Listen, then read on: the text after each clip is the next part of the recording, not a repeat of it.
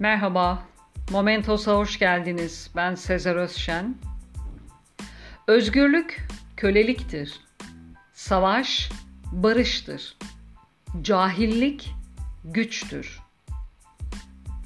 Bu sözü gerçek hayatta bir yerden duysak ya ciddiye almayız ya da bunu söyleyen kişinin akıl sağlığında sıkıntılar olduğunu düşünürüz. Fakat 1984 kitabında geçen bu sözler bu evrendeki sokaklarda, binalarda yazmakta ve radyolarda dile getirilmekte. Üstelik bu söz oradaki insanlar tarafından da hiç garipsenmiyor. Aksine bu sözü kabullenme durumları var. Bize karanlık, kapkaranlık bir dünyayı anlatan George Orwell'in bu meşhur kitabı 1984, distopya dediğimiz türün en iyi örneklerinden biri.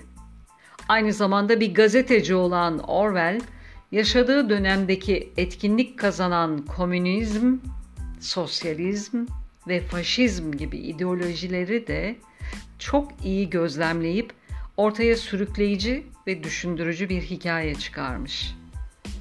Ve kitabın bu kadar tarihsel altyapıya sahip olması bu eseri hem gerçekçi ve bir o kadar da korkunç yapmakta.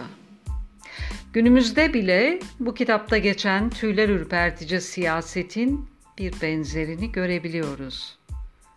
Okurken insanı geren, korkutan, üzen ve en önemlisi sorgulatan bu kitap muazzam bir derinliğe sahip. YouTube'da Portal isimli kanaldan alıntıladım bu yazıyı.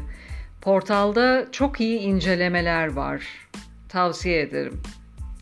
Bu arada bilgilenmek ya da cahil kalmak sonuçta bir seçim diye düşünürüz aslında. Ama yanlış.